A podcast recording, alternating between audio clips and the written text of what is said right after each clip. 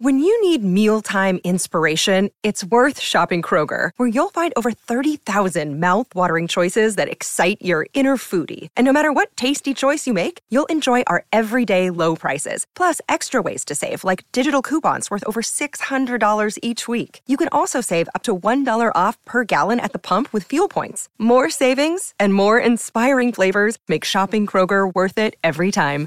Kroger, fresh for everyone. Fuel restrictions apply. Live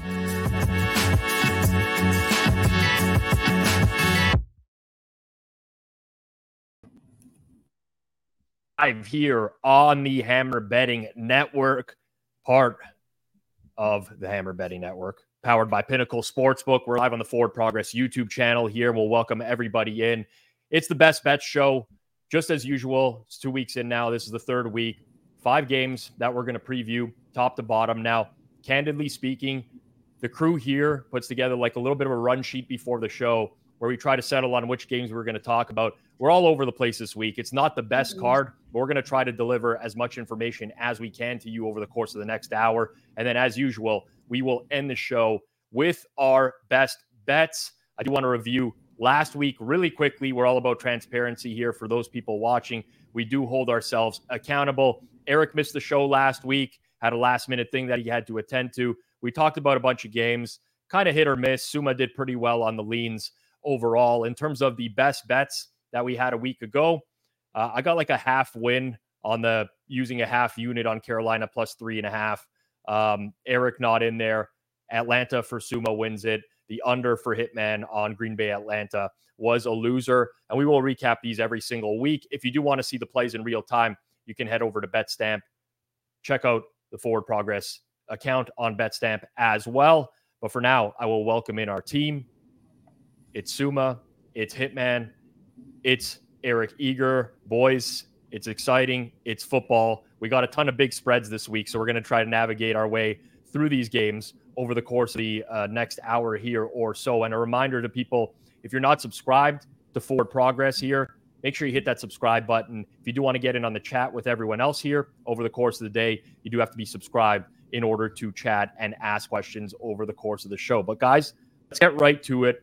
And let's start with the Tennessee Titans at the Cleveland Browns. Now, we saw the Browns blow it on Monday night. In that Monday night football game, they allowed the Steelers to go for negative yardage in the fourth quarter and still found a way to lose that game. The market, the look ahead line was around Cleveland minus four and a half, but obviously some adjustments have to be made. Nick Chubb injured for the Cleveland Browns. And right now at Pinnacle, we're sitting with a market of the Cleveland Browns minus three, minus 109. The total down below 40 at 39 and a half. And Hitman, I'll start with you here.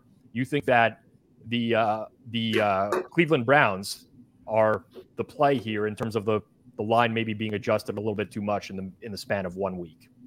Yeah, well, it, it's just a lean for me at this point. I haven't bet Cleveland. I don't know yet if I'm going to bet Cleveland. Still doing a little bit more work and monitoring some injury reports and all that. But uh, that's where I'd lean on the game. Uh, the Browns defense, I mean, there we talked about in the offseason how improved they were going to be under Jim Schwartz and the additions they made to the defensive line.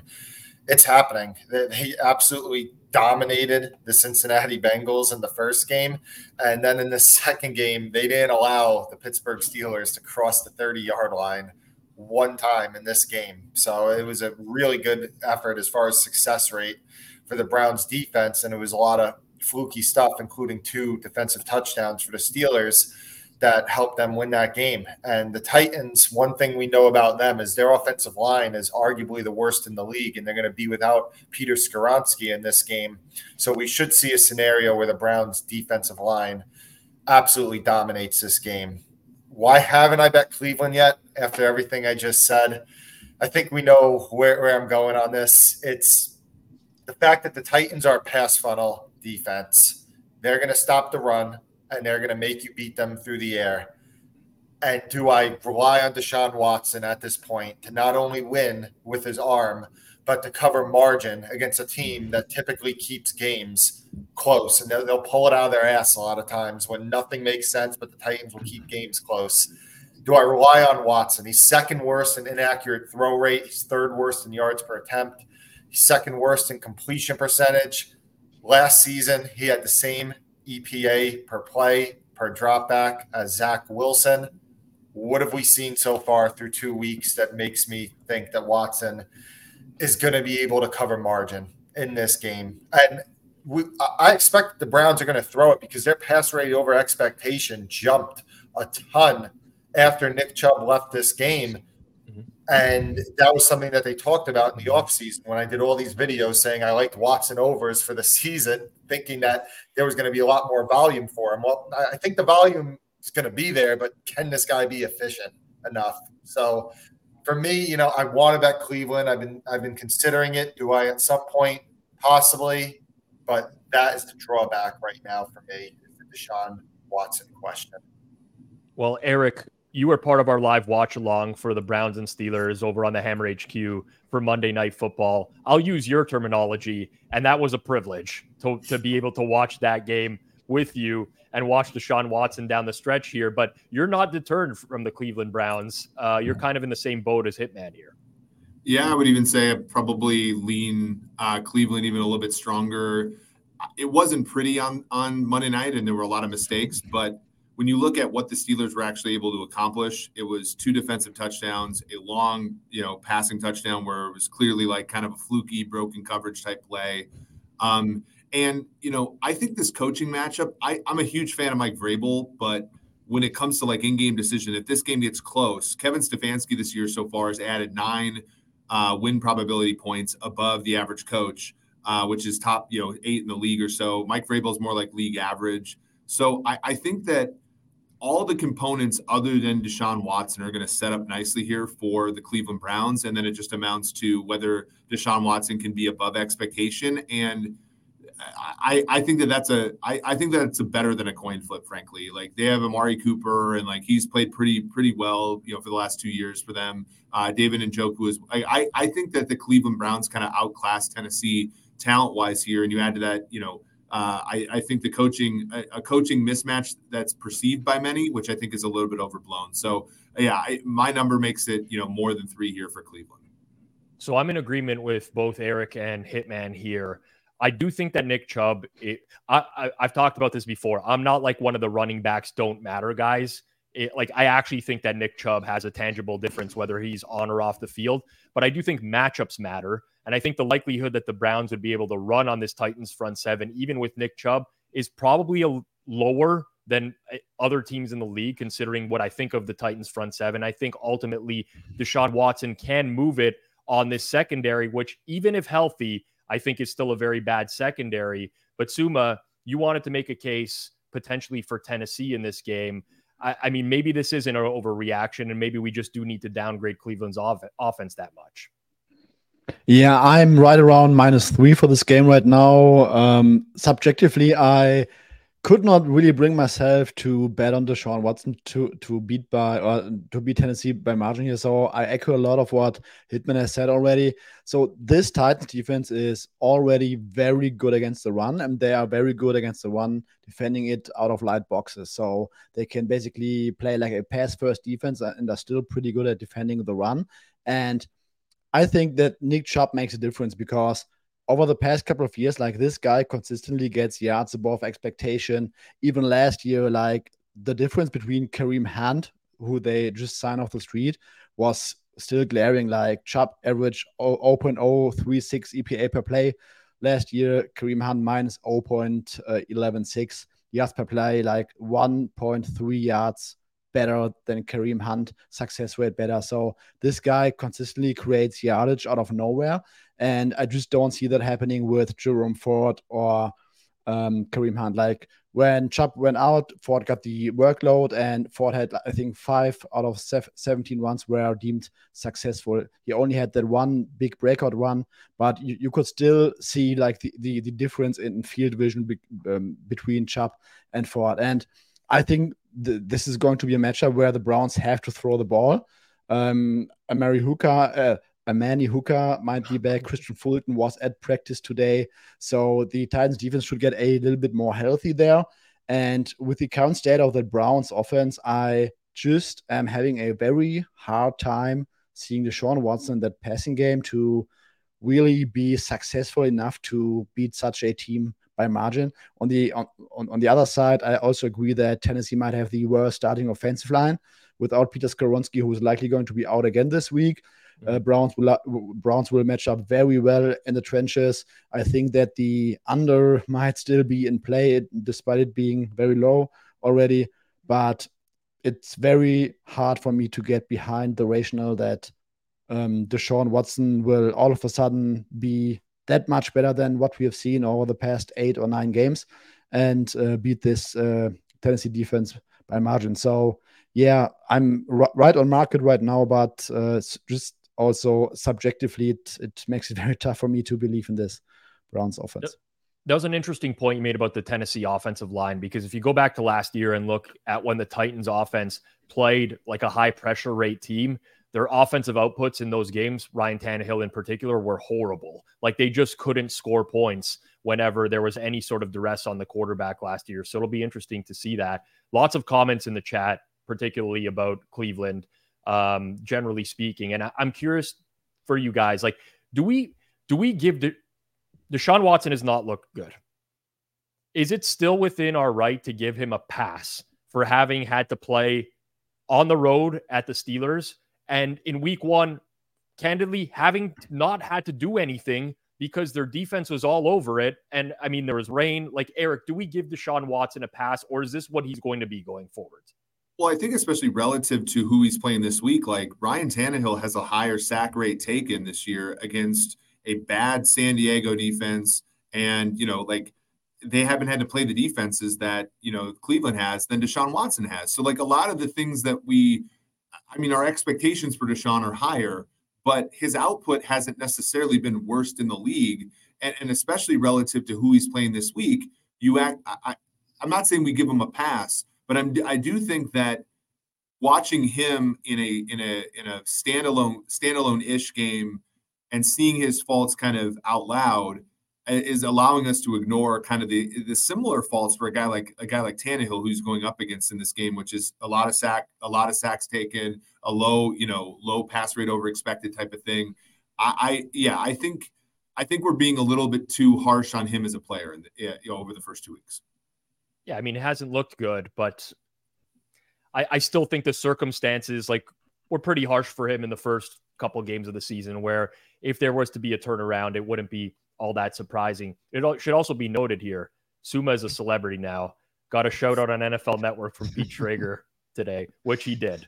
Uh, which he did. I guess Pete Schrager probably didn't see Joey Knish absolutely eviscerate him like a week ago as well. He, he responded not, to that Knish tweet. He said, "Thanks, Joey." There we go. So he did see it, and he didn't put the two and two together. That uh, that he was Sommer inspired. That's why he started following Sommer on Twitter. Exactly. He had he had to at that point. Uh, for those watching, you'll see the scrolling ticker at the bottom of the screen. Those are referencing Pinnacle's real time odds right now, and we thank Pinnacle for being a sponsor of this show. But on top of it, honestly, candidly, I've been betting with Pinnacle for a long time. I'd never consider betting without Pinnacle as one of my sportsbook accounts because of their everyday competitive odds. As you see the odds scroll at the bottom of the screen, there's a very, very high likelihood that they're going to have the best price in market on either the side or the total, if not both, uh, over the course of the show today. So bet smart, bet Pinnacle, your trusted sportsbook for the past 25 years. And if you're going to sign up to Pinnacle, use code HAMMER, H A M M E R, as it does help support the show. You must be 19 plus uh, in Ontario, not available in the US. And as always, please play responsibly. Uh, we'll move on. I, I caught a little slip from Eric there referencing the Chargers. He used San Diego Chargers, which still happens every now and then. I can think of an intentional slip. Okay. It's the Los Angeles Chargers at the Minnesota Vikings this upcoming week in uh, what can be best be described as like, I guess, the game between two teams that never want to win or somehow always find a way to lose or play close games. Um, I'm not sure we're going to see anything differently this weekend because that's what we've come to expect from these teams, and the market reflects that. Uh, Vikings a very small favorite, uh, moved from the underdogs to favorites, um, and the total now at Pinnacle up above 54 to 54 and a half. We typically don't see these numbers anymore in the NFL, not in 2023 NFL. But Sommer, I will start with you here because you have a slight lean on one of the sides. Yes, slight lean towards the Chargers. And first of all, I will say that I was really impressed with Kirk Cousins so far. Guy has been slinging it. They got very unlucky in both games with some of these turnovers. But going into this game, what I like about the matchups, uh, matchup in favor of the Chargers is that A, we don't know yet whether Christian Darrisaw will play or will be healthy. So I think it was a back issue when I remember correctly. Eric will maybe know it a little bit better. Um, his backup, Oli Udoh, just went to IR. Their left guard is not good. I think we'll we might see Dalton Risner there, um, maybe this week on Sunday. Um, center Garrett Bradbury is also dealing with a back issue. His backup is not good. Right guard is some kind of an issue. Right, right tackle is solid. So if this is not the game where the Chargers will be able to somehow control the line of scrimmage and be successful, be successful with some of their blitzes, I don't really know what the case will be for um, Brandon Staley next Monday morning. Um, and on the other side, the Vikings defense, I think it's pretty much what we expected going to the season. Like the personnel is not there, and they will find ways to get creative with like stupid looking fronts, these um, zone disguised cover, zero looks, um, sending almost 50% uh, heat at all passing passing plays. But I think the Chargers showed a ability in week one to be able to run the ball very successfully when they get presented these um, fitting looks. I think the Eagles demonstrated that also last week. Like they were struggling with the Vikings pass defense, so they just ran the shit out of them. And I think the Chargers will have enough enough answer, answers in the run game uh, against the blitz. Justin Herbert and that offense is looking extremely good so far. So I just think that whatever the Vikings defense will throw at them, I trust the Chargers to somehow find counterpoints to to put up enough points. And then on the, on the other side, yes, as much as I like this uh, Vikings passing game so far, their run game is pretty much non-existent, and you're pretty much asking Kirk Cousins to go toe to toe in a shootout with uh, Justin Herbert behind a questionable offensive line that's dealing with injuries against Joey Bosa. And uh, I mean, Khalil Mack is not like his, uh, not looking like his former self, but I just think that overall, I would give the Chargers the slight edge in this matchup.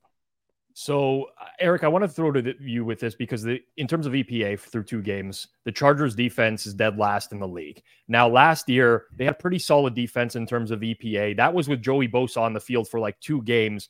Personnel wise, it, it doesn't look like a team that should be shredded. You know, the, the personnel is there. Like, will there be a rebound for this defense at some point? Because, I mean, we've come a long way with where these teams were perceived going into the year, right? Like the Chargers, again, I mean, listen, it happens every year, but like they're dark horse Super Bowl contender. Maybe they're going to dethrone the Chiefs in the division. But the Vikings were right in around like a win total, which is like league average, and people expected them to regress. Now they're favored at home against an AFC team. AFC considered a lot better than the NFC as well. Do we think that there's a bounce back in store at some point in the near future for the Chargers? Yeah, I think the composition of how the Vikings win on offense actually plays into what the Chargers are trying to do. Um, they were a first percentile run game against the Eagles last week, uh, negative 0.79 uh, expected points added running the ball, but they were a 91st percentile team on late downs against the Eagles. I don't know if that's going to be sustainable, and it just depends. Like if you're handicapping that that offense defense matchup, it's like can the Chargers stop the Vikings run game sufficiently enough to try to spin the roulette wheel again on third downs, right? Cousins is a very inconsistent player at times. Um, when you add it up, it's good, but the compositions are always inconsistent for Cousins. In the Tampa Bay game, it was it was early in the game, early downs, and he kind of faded down the stretch. Against the Eagles, is almost the opposite. And so, if you're the Chargers, your strengths are Derwin James, you know, the speed of your linebackers, not the strength of your linebackers. And I think that if you can get the Vikings in long down downs and distances, and they get the same performance that they got against the Eagles, you're kind of screwed. But those performances they got against the Eagles are pretty variable week to week. So that's the hope for the Chargers is that the Vikings are not explosive running the ball. Their offensive line is terrible. Darrisaw ankle injury. Who knows if he'll be able to play? They were on something called Dan Quisenberry at left tackle at the end of that game. So like I I'm I'm I'm thinking like you know I I do think the Chargers have a shot in this one to at least you know get a get the stops that are needed for their offense to take advantage of. Yeah, and Sommer said this. I was at like the Vikings front is the weakest front I've ever seen uh, a defense play uh, consistently. They're trying the three safety stuff, they're trying the blitz stuff. They don't have the backbone as a defense to do that for 17 weeks. Hitman, I know you're a lot more neutral on this game uh, potentially than Sommer or even myself when I talk about this shortly. But anything that potentially catches your eye here, or is this going to just end up being a, a, complete stay away from you this weekend? I, really got nothing as far as the side is concerned. I will say though that typically you're saying with like te- with the Wong teasers that you don't want to tease higher total games, but I do think that whichever team does end up being a one one and a half point underdog in this game. I mean, is there two teams in the entire league that just refuse to win by margin and play close games at eh, seemingly every single week more than these two gate teams? So I do think that's potentially worth a look. And maybe I'd say that I'm not as positive that this game is just 100% going to be some crazy shootout as some other people due to the fact that we know we heard a lot about Brian Flores blitzing a lot this offseason, but he's been playing a lot more coverage. And obviously, they got eaten up in their, their run defense, but that was against the Philadelphia Eagles offensive line and their run game. So I could see them maybe playing some guys back again. And Kellen Moore has shown that he's willing to adapt week to week. He was super run heavy against the Miami Dolphins in week one, and then he went super pass heavy and vertical pass heavy against the Titans. So if Flores is going to try to play that way, I could see the Chargers running, and there has been some quotes out of Minnesota just emphasizing that they they need to get a run game going, and they can't continue to play the way that they're playing. So, not positive that we're just going to see the fireworks that this game that this total is indicating. Well, as, as we saw totals like this in the COVID year when there was like no fans in attendance and there was no disruption to you know the, the away team in terms of running plays at the line of scrimmage and like they could everyone could hear themselves and, and whatever. But I remember the totals that year and like we got some that were up to 57, 58 in some cases. And when you get into this range of like 54 and a half, almost everything needs to go right for you to hit that over, right? Like just a long drive where a team goes seven or eight minutes and settles for a field goal or turns it over, like you're cooked in that type of scenario. A lot of in a lot of instances, you add in the fact that I do think the Chargers will try to mix in a lot more running this game as well and have success doing that. Uh, I think this total is a little bit high, but generally speaking, it's just really challenging for me in games like this where I just look across the board at rosters and I just think the Chargers are better everywhere. It's just like, where do the Vikings have an edge personnel wise, with the exception of Justin Jefferson, right? It's just like one team is clearly better than the other. Why can they not figure this out? And where I think there's a decent chance this week is I like to look at pressure rates. I obviously re- reference them a lot when I'm talking about breaking down games, but I also like to look at blitz rate to pressure rate, like just a ratio. And right now, Minnesota's is the worst in the league in terms of the fact that they send blitzes but they don't get pressure from those blitzes. And that's a real problem, I think, going forward for that team and that defense. I'm with Sommer here. I mean, this this is a wrong team favored for me, but it's not. We're kind of in the zone where it's just tough to get like a real edge. Unless you make the game like Chargers minus three or Vikings minus three, you're not going to have a, a big edge on the side. But I do think that the Chargers are going to win this game this weekend. We'll move on to our third game here. Um, the Indianapolis Colts and the Baltimore Ravens. Anthony Richardson did not practice today. Uh, Gardner Minshew, the backup there, played for some extended time last week. There was early lines posted on this game, even though Anthony Richardson was at risk, which kind of lets you know, um, I guess, what the the market thought of whether there was going to be a downgrade or not. I think these quarterbacks are going to be valued very similarly. But Eric, you've been really impressed by Baltimore so far this season, and you're interested in the favorite in this game. Yeah, I just think, you know, a lot of stuff when you came in this year, um, there was personnel issues with Baltimore with Humphrey being out, Marcus Williams being out. Uh, the pass rush, you didn't really, you lost Justin Houston. Um, there wasn't really a veteran presence there with Calais Campbell also moving on to Atlanta. Uh, linebacking corps Roquan Smith is great, but Patrick Queen hasn't been all that all that good.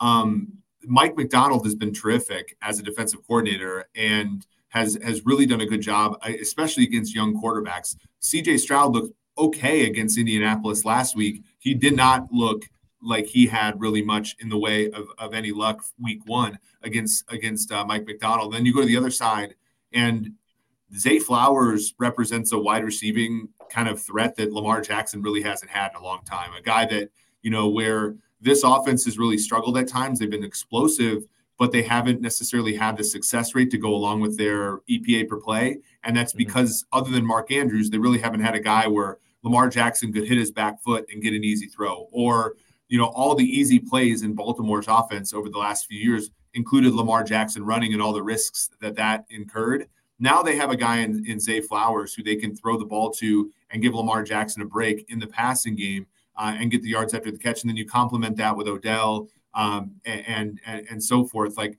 I think the Baltimore Ravens are a lot more resilient to some of the things that have made them have difficult times with the past few years. And for that reason, in addition to the uncertainty with with Anthony Richardson, I like I like Baltimore in this one, especially you know the time to get Baltimore is kind of early in the season too because they are an injured team. Things go awry, but right now I think they're hitting on all cylinders.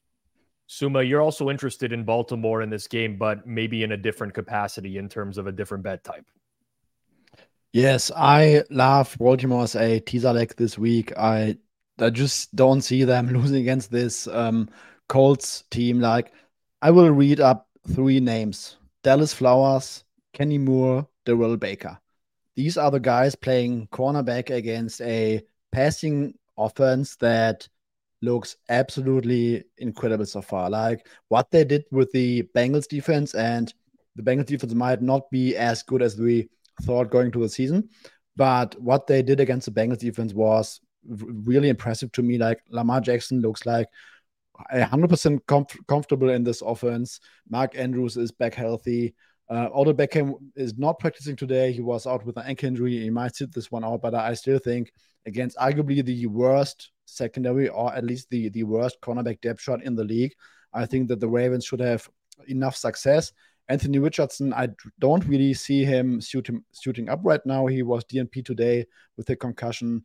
Like some Twitter doctors also are saying, the fact that he reported symptoms later does not bode very well uh, to be back this upcoming Sunday.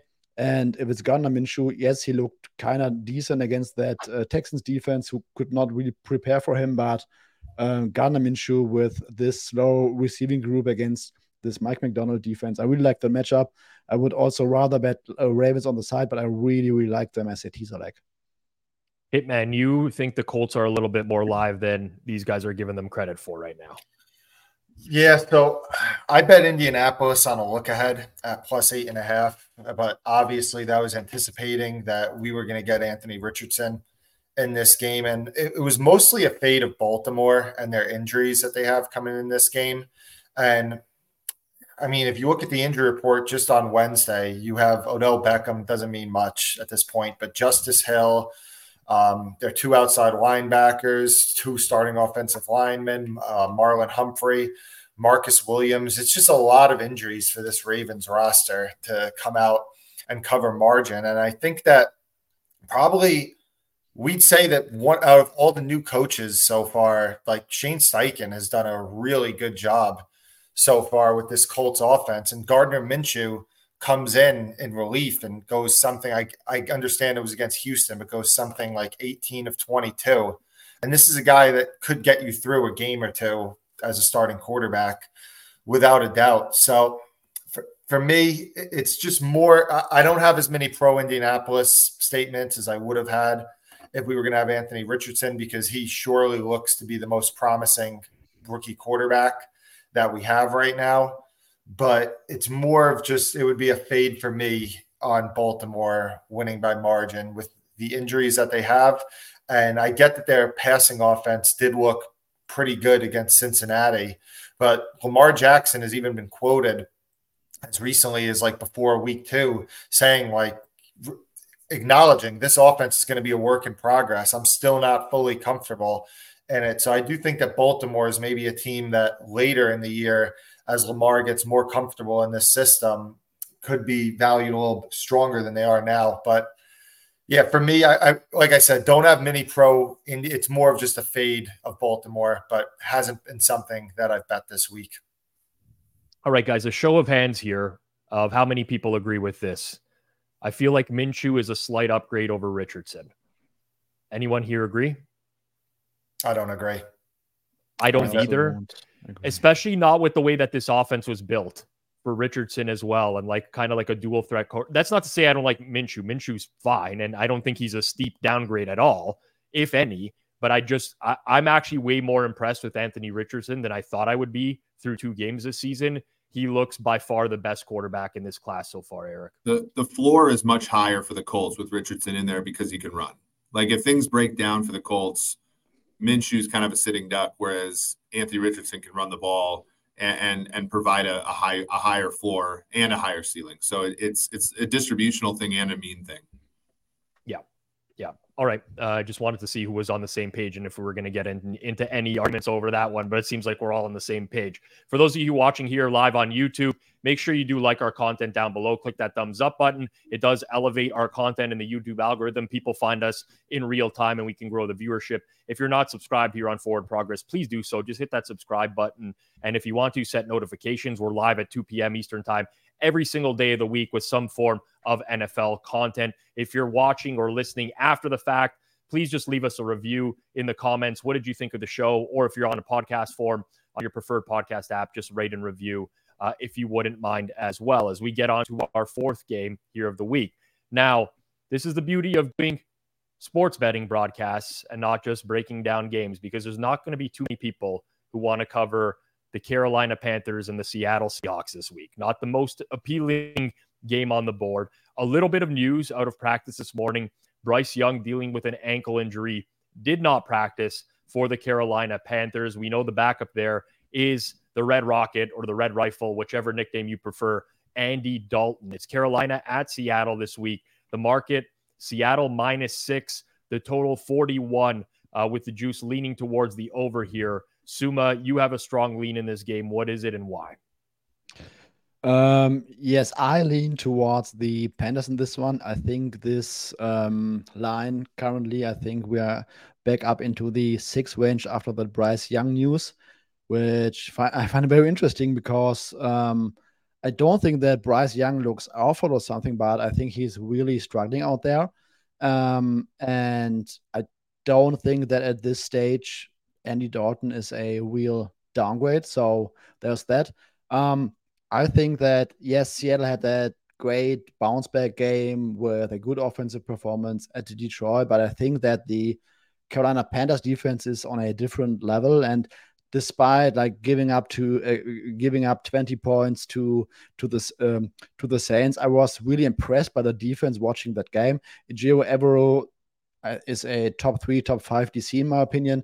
He was very good with the Broncos last year, who were really uh, lacking uh, good pass rushers. They they ranked first in EPA per dropback last year without applying pressure. And against the Saints, yes, we had that great bomb down the sideline to, to Chris Olave, which was good coverage in my opinion. But Olave just made a great play. Um, Taysom Hill had a few good and highly efficient runs. And I still think that the Panthers defense looked really good. And this is a Seahawks de- uh, offense that is still without both starting tackles. And I really like what the Panthers defense is creating up front with all these disguised blitzes, creepers, bringing guys from the second level. Yes, Shaq Thompson being out hurts, I, but they still have Frankie Luvu.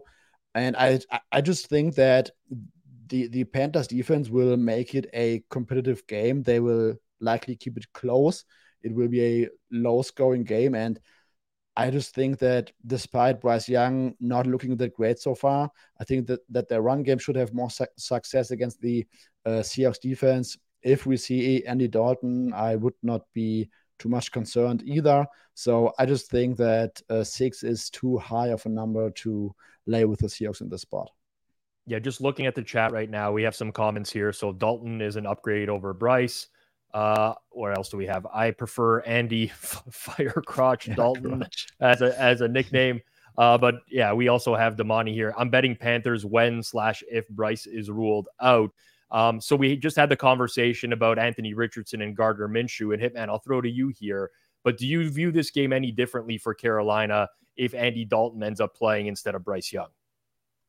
I'll say that if there is a market move, if Bryce Young gets ruled out for this game, then maybe that's when I would think about jumping on Carolina because I just think that right now there's no difference between the two quarterbacks. Um, I think that Dalton obviously has a way lower ceiling than Bryce Young does, but he probably also has a higher floor at this point in his career. But with that said, I mean, I haven't bet anything with this game. I'm not playing to at the current moment, but I'm a little more pessimistic about Carolina than Sommer was. I, I know their defense has played pretty well so far, but the injuries mounting up, mounting up with Jaycee Horn and Thompson and see and Carolina, as much as like I think about them, like having this really good defensive line with Brian Burns and Derrick Brown, they're 31st in pressure rate right now, which was pretty surprising to me to see that. And this offense, like,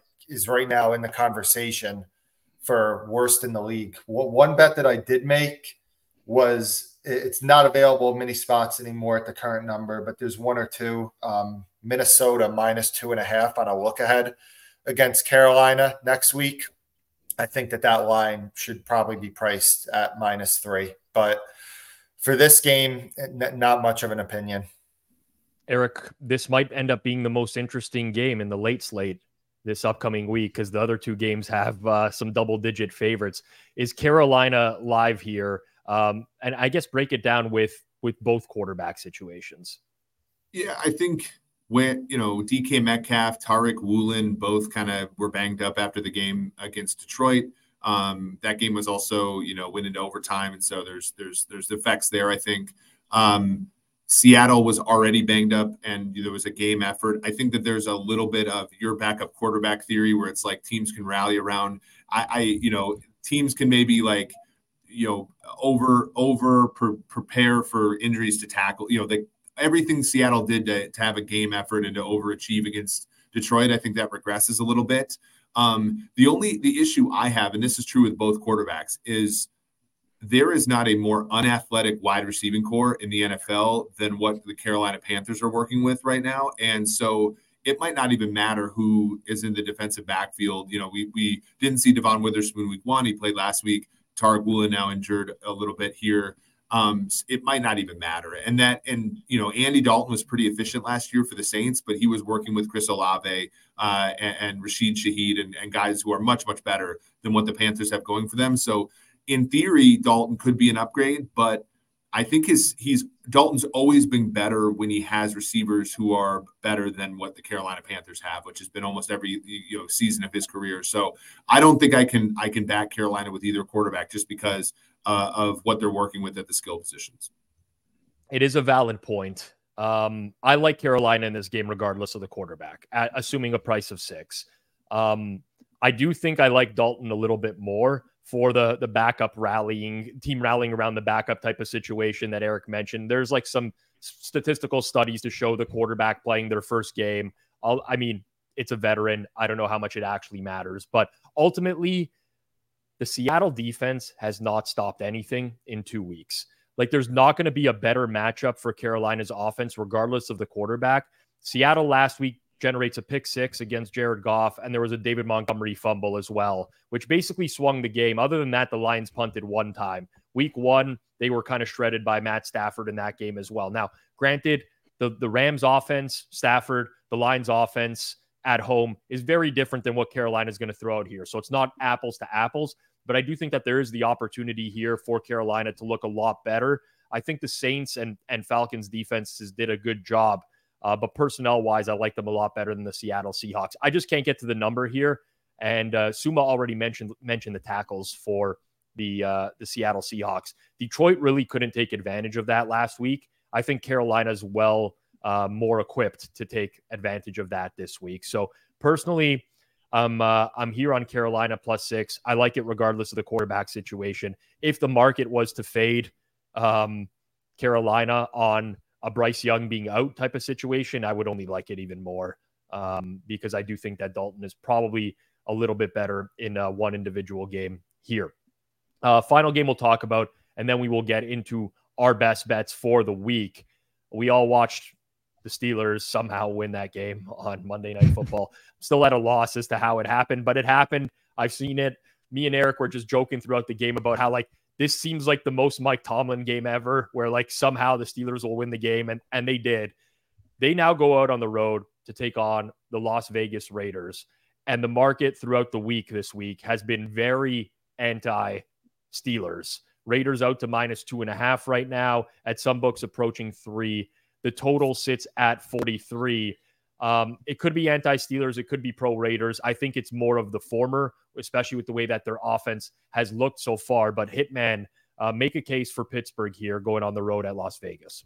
Eh, the, the case is right now, the line is saying that Vegas is the better team on a mm-hmm. neutral field. And if you look just two weeks ago when the regular season win totals closed, Pittsburgh closed 8.75, and the Raiders, I believe, closed 6.3, and that's with Pittsburgh playing in the toughest division in the entire NFL. Now, has Pittsburgh been downgraded since that point? 100% they've been downgraded. They've lost Cameron Heyward. They've lost Diontae Johnson.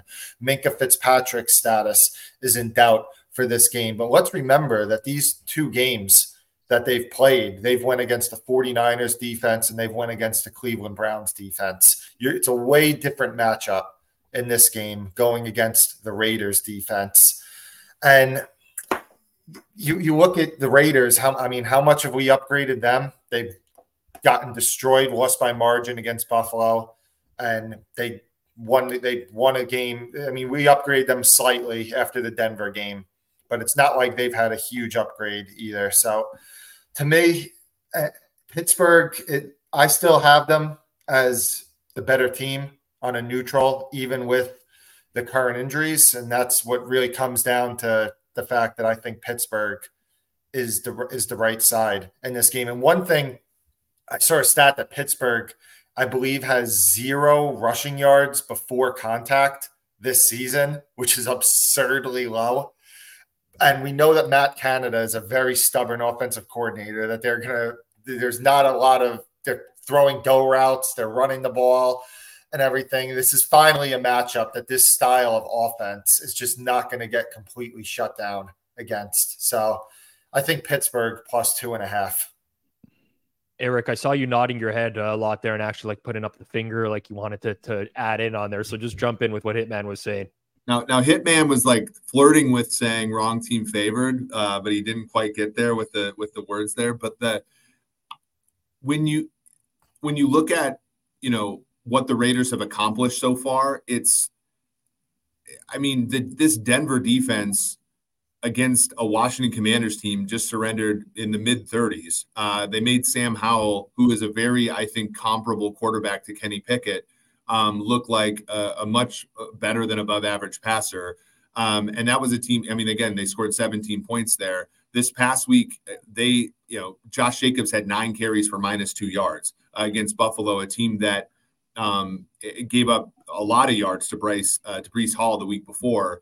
I, I think when you Hitman hit on a lot of that, but they, I just think when you adjust for expectations and you and you actually look at the results of the last two weeks in context, like I don't understand how you come out of this with with the idea that this isn't a better team. And Josh McDaniel, somebody who you know, when we look at Mike Tomlin, we always look at the intangible stuff that you can't measure. You can't look at the fourth down and stuff like that because he doesn't look great there. Josh McDaniel doesn't look great there either. And so, if they're even playing field as far as in game decisions, then the coaching advantage is sizable in Mike Tomlin's because, again, of all the stuff that we don't measure with statistics on that end. So, I just, I just don't, I don't get this move at all. And, and, you know, I, I like, I like Pittsburgh quite a bit this one. So it's nice that we have four different people on here and we all have our own opinions. And oftentimes, which I think is good for the viewers, we don't necessarily all line up on something. Uh, Hitman, Eric, and I think myself as well, which I'll get to in a second, disagree with the way that this line is moved. But Sommer, you understand the the movement towards the Raiders, and if anything, you're more likely to back them than Pittsburgh this week. Yes, I don't know whether it's going to be a play for me. I would absolutely like if the Raiders had confirmations about uh, Jakobi Meyers and uh, Davante Adams being back. because I think if those guys are in there, I think the way this Raiders offense plays, like they want to run the ball, I think they should have some success there against a Pittsburgh line that is missing uh, Cam Heyward. I don't really like their their linebacking groups, um, so I think that the Raiders should have more success running on them, and I also think that the the Raiders through the air will find a lot of these soft zone spots to Jakobi Meyers and Davante Adams. So I just like the stylistic matchup for, for the Raiders offense. And on the other side, Pittsburgh played like the two best, or maybe the, the two best defensive lines in football right now, who got completely worked at the at the line of scrimmage. Um, but I still am not really sold on that um, Steelers offense. I expected Kenny Pickett to make some kind of a leap going to the season. He's now without Diontae Johnson, so they lack an element of a very good uh, route runner. And even though I'm not high at all on the on the Raiders defense, I just think that the the Raiders offense is the unit that I would trust a little bit more in this matchup over 60 minutes versus uh, this Pittsburgh team. Um, also, um, this Matt Canada offense, um, which doesn't really look that fluid on the road, loud environment. That's some part of it, but I just think that the stylistic matchup for the Raiders is uh, Raiders is well might be a little bit underrated. But that being said, I don't know whether I will end up um, on either side here. Yeah, it's also interesting too because the Raiders play two games away from home. Um, the 38-10 drumming last week at Buffalo and now we kind of get their first home game here in prime time. And some people might contribute like a little bit more of a, a value to that for the spot that they're in, especially with the Steelers on a short week. But I'm with Hitman and Eric here, where I, just can't I can't get here yet. I think the opportunity that the Raiders offense is a lot better than we gave him credit for going into the year is there because Jimmy G does get the ball out of his hands fairly quickly, but he is going to come under fire a lot in this game, and that typically doesn't end well with uh, Jimmy Garoppolo. Um, ultimately, also not really willing yet to move off of my prior on Kenny Pickett. I do think that a lot of this has had to do with the two defenses that he faced. The 49ers and Browns are very likely going to end the season in top five pressure rates. Um, I would say that's pretty high probability. And this is just a very different defense. This is a Raiders defense that's not generating pressure through two weeks of the season. So the likelihood for Pickett to look a lot better this week in my opinion, uh, is high. I make this uh, closer to a pick 'em as well. Not quite a pick 'em. Raiders slight favored, but I do like the Steelers in this game. All right, that's been five games. Before we get into our best bets here, I do want to remind everyone please just smash that like button down below. Again, helps people find forward progress in the future. Um, it goes a long way. I could see uh, Eric laughing right now. It's probably there's been a few comments about the AstroTurf on the wall behind you there, Eric. Well, and also, I, if you yeah, go ahead. I, assume has got an opinion on on the hamburgers. Uh, BK. I mean, he's absolutely right about Burger King being better than McDonald's. I don't even think it's close. I, you know. Oh, um, really? We want to get into that debate now. Uh, I, am not. Favorite. I'm not a Burger King guy. So sorry, Burger King. We're never gonna have a Burger King sponsorship. I'm not a BK guy myself. I think it's like the nut low of fast food places. Wow. There was when I lived in Ohio before sports betting was legal there. I had to drive to Indiana to make my legal wagers and there was a Burger King right across the border where it finally it finally stuck. So uh, maybe it's just like positive vibes I get from that that restaurant that uh that I, that I'm clinging to. I'm very interested what the chat thinks about this, and also what Hitman thinks about that. He's been quiet in that corner of the screen, just smirking. But uh, I'm not a. I'm a high guy. end. I'm a high end fast food guy. So if I'm going to get fast food, I'm paying up for Five Guys. Five I'm paying guys. up for Chick Fil A. Is the I like that. So I'm, I'm, not going to none of these. Steak Shack, which I had for lunch today. It is better. Yeah. But I mean, if you're going to live in that, I mean, if you're going to live among the Raiders and the Steelers of, of fast food joints uh, this week, uh, I think uh, you got to take BK. For those who missed the uh, the Monday Night Football double watch along, we spent probably at least half of that talking about different fast food because it ultimately comes down to what am I going to end up ordering from Uber Eats, and I go through the entire menu. But I'm with you, Hitman. I think Chick Fil A top shelf, five guys, top shelf. Those are preferred. Whopper Wednesday used to be like the day that you just go like get the Whopper for value. But then I'd just be sitting there eating it like, why am I doing this to myself? Like, yes, it's value, but really, is it any good? Uh, I'm, I'm, I'm with a McDonald's. I'm a McDonald's is better than Burger King guy. One thing to add. So I've been to the States twice, and my absolute banger spots for burgers, or let's say my power rating up there were In and Out. I think it was the double double or something, and Shake Shack. Those were the two best spots for me. Say you go get pissed drunk at Oktoberfest, right? And you need your your wake up the next morning, you're hungover, you need some some food to soak it up or whatever. In and out, absolute banger spot. I don't think they have in and outs in Germany, but the one in Vegas is no. a go to for me after a, after a rough night. I can say I frequented that location uh, right behind the LINQ many many times. All right, guys, uh, let's get into it. Our best bets again. We'll give away our best bets courtesy of the prices at Pinnacle Sportsbook right now. But like we do every single week, we're going to give out uh, what the price is good to as well. So for those who are playing after the fact, you can kind of know the situation and so on and so forth. Sommer, we will start with you for this week. Your best bet is a total. What is it and why? Yeah, it is the um, Indian, uh, not Indianapolis, sorry, the Houston Texans at uh, Jacksonville Jaguars. It's currently 43 and a half towards the over on Pinnacle. Um, I like this matchup towards the over. I think that the Jaguars offense has been performing significantly below my prior going going into the season, and I still think that Trevor Lawrence was not the biggest problem at all. He looked really really good in those games, but there were some issues like drops in the end zone. Um, offensive line didn't do him any favors. Play calling was kind of shaky at, at times where I thought maybe Doug Pederson uh, should take over uh, play calling duties again. But I think this this is the the classic get right spot for them. I think they will have much more success success this week against a Houston Texans defense that is without their starting nickel cornerback. Uh, Jalen Pitre might still be out this week. I don't think that their defensive line is uh, playing at, at a very high level. So I think the pressure shouldn't be as high on the Jaguars O line this week. And on the other side, I've watched every CJ Stroud snap this season so far, and I think the the the tape guys and the data is perfectly aligning on this guy. Like when he can play in structure, when there's no pressure, he's absolutely balling. Almost every throw is on the money. But as soon as there are pressure, uh, as soon as there is pressure, he collapses. Like uh, nothing's working anymore. Um, offensive line has been completely banked up. Laremy Tunsil will be back this week.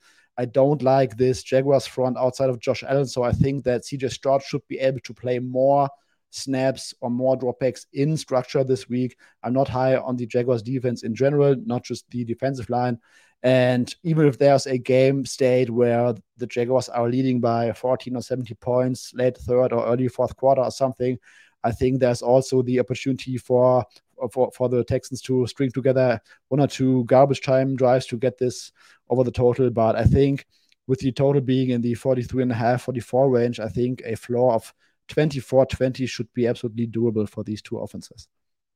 And while Sommer was giving out that pick in real time, it was steaming in market just a little bit as well. So somebody definitely watching that values your opinion, Sommer, in order to bet that total, move move a few cents as well. Hitman, uh, we'll go to you. Your best bet this week. What is it and why?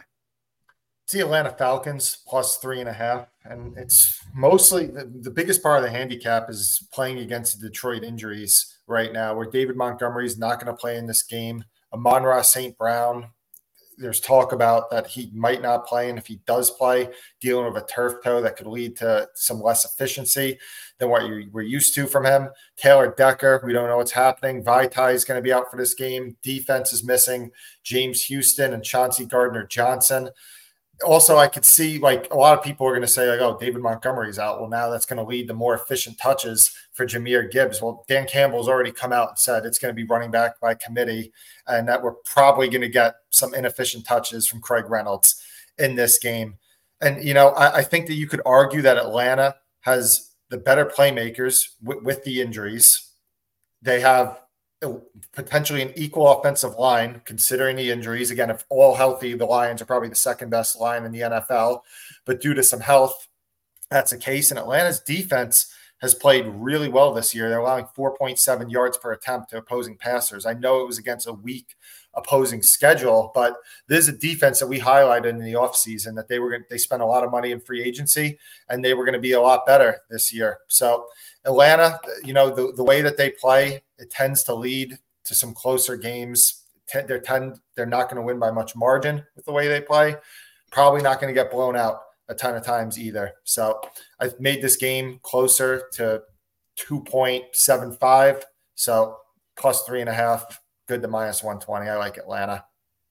All right. Hitman on the Falcons for this week. Dr. Eager has been crunching the numbers. Doctor in mathematics. You've crunched the numbers. What do they say this week, Eric?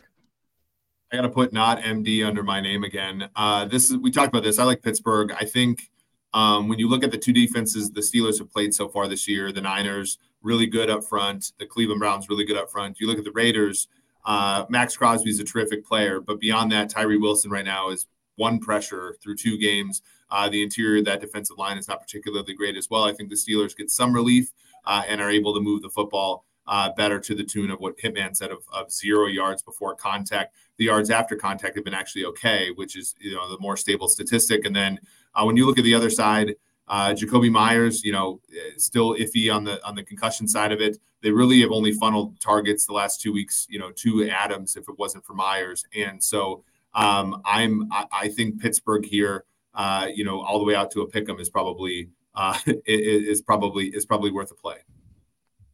All right. And I'll end it off here. We'll do an even split of sides and totals this week. I'm going to go with a total uh, on a team that I follow very closely. You see the Cowboys symbol behind me. I like the under in the Cowboys and Cardinals game this week at 43 and a half. It's a 3.4% edge for me at my current numbers, good down to 42 and a half. And I think that we just very recently last week saw how Dallas is going to play when they get out ahead in games.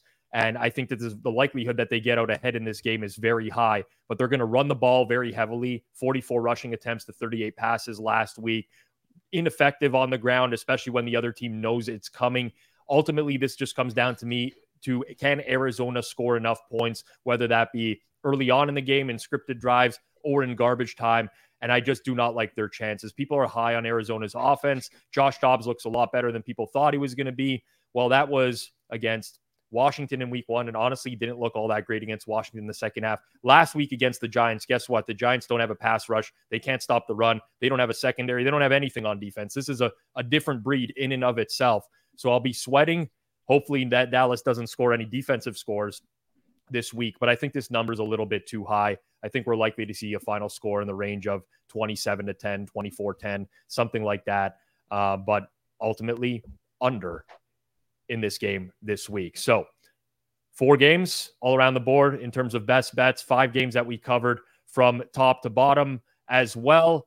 For those of you that do enjoy the content here on Forward Progress, make sure you smash that like button down below. Subscribe to the Forward Progress channel. If you're in Ontario, check out Pinnacle and use code HAMMER when you sign up, as it does help support us here on Forward Progress and we can continue to make content. One last thing always bet responsibly. Obviously, all of us like betting. That's why we're watching this content. That's why we're producing this content, but do so within your limits. Never let it get to you. So please play responsibly if you are betting the NFL heavily this weekend. For myself, Rob Pizzola, for Sommer, live from Dusseldorf, up in the top right hand corner, Dr. Eric Eager, not an MD, and Hitman down below, who's probably got a round of golf scheduled right after this. Nod your head if you do, probably, right?